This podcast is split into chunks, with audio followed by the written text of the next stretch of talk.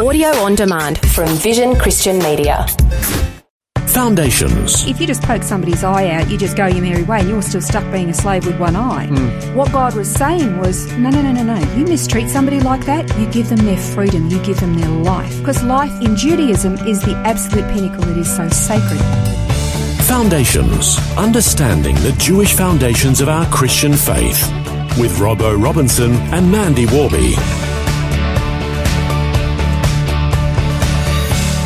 In our previous program, we talked about the significance of the book of Leviticus. Now, of course, it can be rather dry, and we can sometimes think that it's ancient history and doesn't apply to us, but it can be quite significant, and we're exploring and digging into the real treasure on Mount Sinai, which is where, of course, the book of Leviticus, all the laws were given. To our mind, in our Western mind, the the whole book of Leviticus, the rules, the rituals, all of the sacrifices, and oh, we kind of go, that is just so far removed hmm. from our understanding and psyche. We kind of go, really, seriously, that's all. It's pointless. But in that ancient culture, all cultures had their own religious traditions where they had their own rules and rituals and laws hmm. and sacrifices, for example, was not something that was unheard of or unthought of in that day and age. In fact, in Hindu and Buddhist cultures today, sacrifices still take place, whether it be of food or even animals. Okay, that still takes place today in a lot of tribal uh, communities that are very primitive and, and remote. They too have sacrificial type systems. So it's only weird to our mind. It's not weird to to the ancient mind. However, what was really unique about the sacrificial or the uh, the rules, the law given to Israel, was that it was so radically different to the other moral and ethical law codes that were from other cultures and around about. In this way, in particular, it was an equal opportunity law.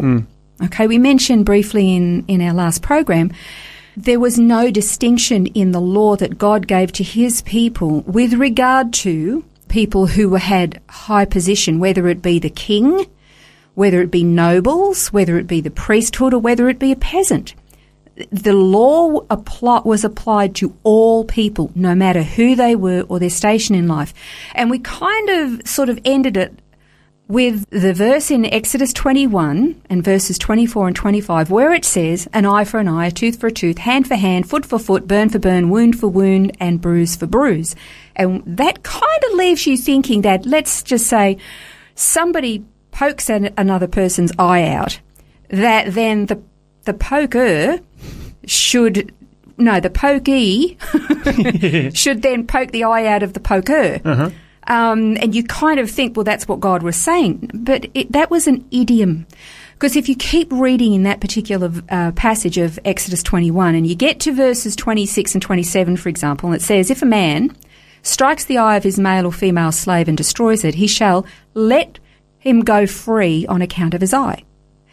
And if he knocks out a tooth of his male or female slave, he shall let him go free on account of his tooth. So God didn't say, if you knock out the eye of your slave, well, Let the slave ever go at your own eye. Exactly. Yeah. No, that was a, it was like an idiom. He was talking about um, the consequence being commensurate Yep. with the with the deed. Okay, if you just poke somebody's eye out, you just go your merry way, and you're still stuck being a slave with one eye. Mm.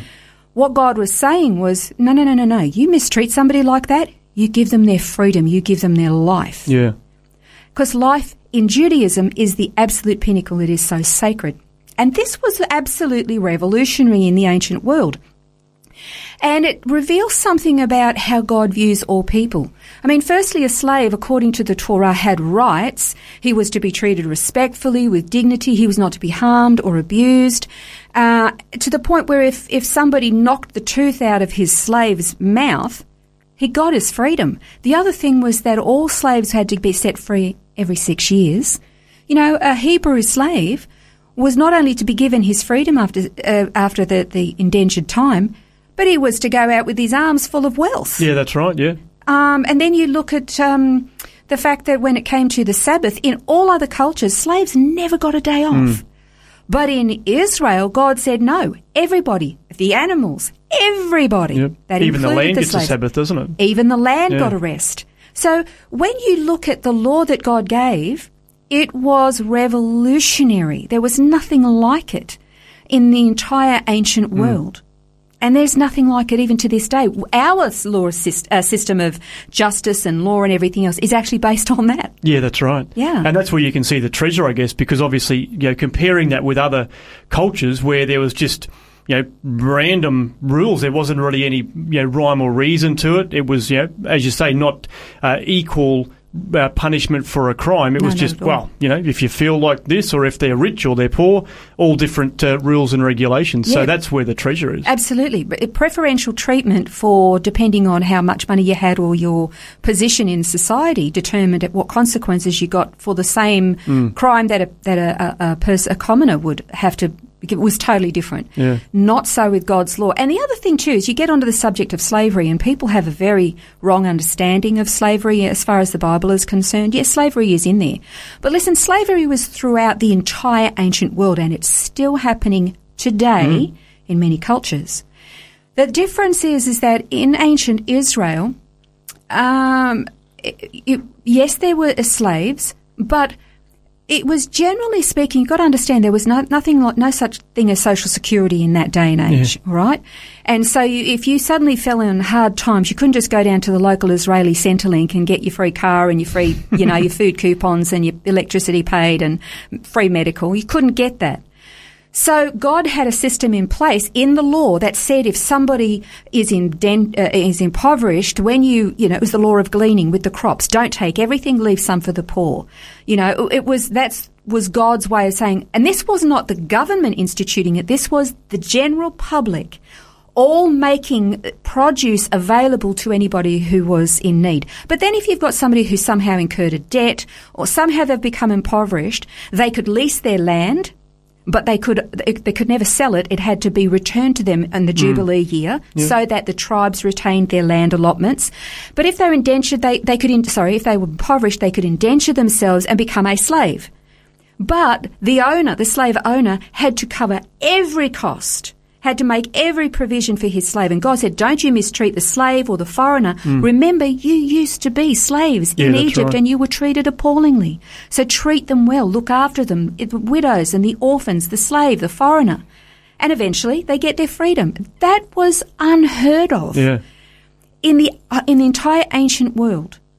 But it was so unique and it was so you know what it did? It showed that the God of Israel was nothing like the gods and goddesses of the cultures around them, that he was unique in that life was sacred, that he was equal in his dealings with everybody, no matter who they were, no matter what sin they'd committed, the consequences were the same. But, but here's the thing, we mentioned this before, about how we have this very almost demeaning view of God's law, as though it's a terrible, terrible thing. And in fact, it's a big thing for Christians today to say, oh, you've gone back under the law, as though the law is a terrible thing. The law is not terrible. The law is holy. I want to emphasize that. But what it does is it reveals to us our condition. And so, and even Paul said, he said, look, I would not have even known what coveting was unless the law told me what coveting was. Hmm. Then I realized I was guilty. You know, if you had somebody come and live with you and Morgana and the kids and they had a behavior every single day that was really offensive to you, if you didn't tell them that what they were doing was really getting on your goat and it was annoying you and it was offensive and it was causing your children to be concerned with what was going on, they would not know that it was offending you. So when you tell them, then you can, then they go, oh, this actual behaviour is hmm. really, really bad and it's making Robbo and Morgana really upset. It's disturbing their kids. I won't do it anymore. Right? But if they do it, then you kind of go, well, you know what you're doing now, so hmm. out you go, Yeah. sort of thing. Whereas God revealing the law to us, making it equal opportunity, this is a level playing field. Everybody's the same. But then as He reveals it to us, we go, oh, I'm offending Him all the time, and I can't stop offending Him. This hmm. is ingrained in me. He says, I know. That's why you need me. And this is where this, my, I'll finish with this verse. It's Galatians 3, 23, 24. I won't read the whole thing. But the last line of this verse, the, uh, these verses says, Therefore the law has become a tutor to lead us to the Messiah so that we may be justified by faith. The point of the law is to tell us we are sinful and we need the Messiah. Yep, pointing us in the right direction. Yeah, yeah, what that's a great the reminder. treasure. Amazing. Yeah. Well, on our next program, we are going to be looking at the names of God, and one in particular, Elohim. That's next time on Foundations. This has been Foundations, a look at the Jewish foundations of our Christian faith. For study notes, resources and more, see vision.org.au slash foundations. Thanks for taking time to listen to this audio on demand from Vision Christian Media. To find out more about us, go to vision.org.au.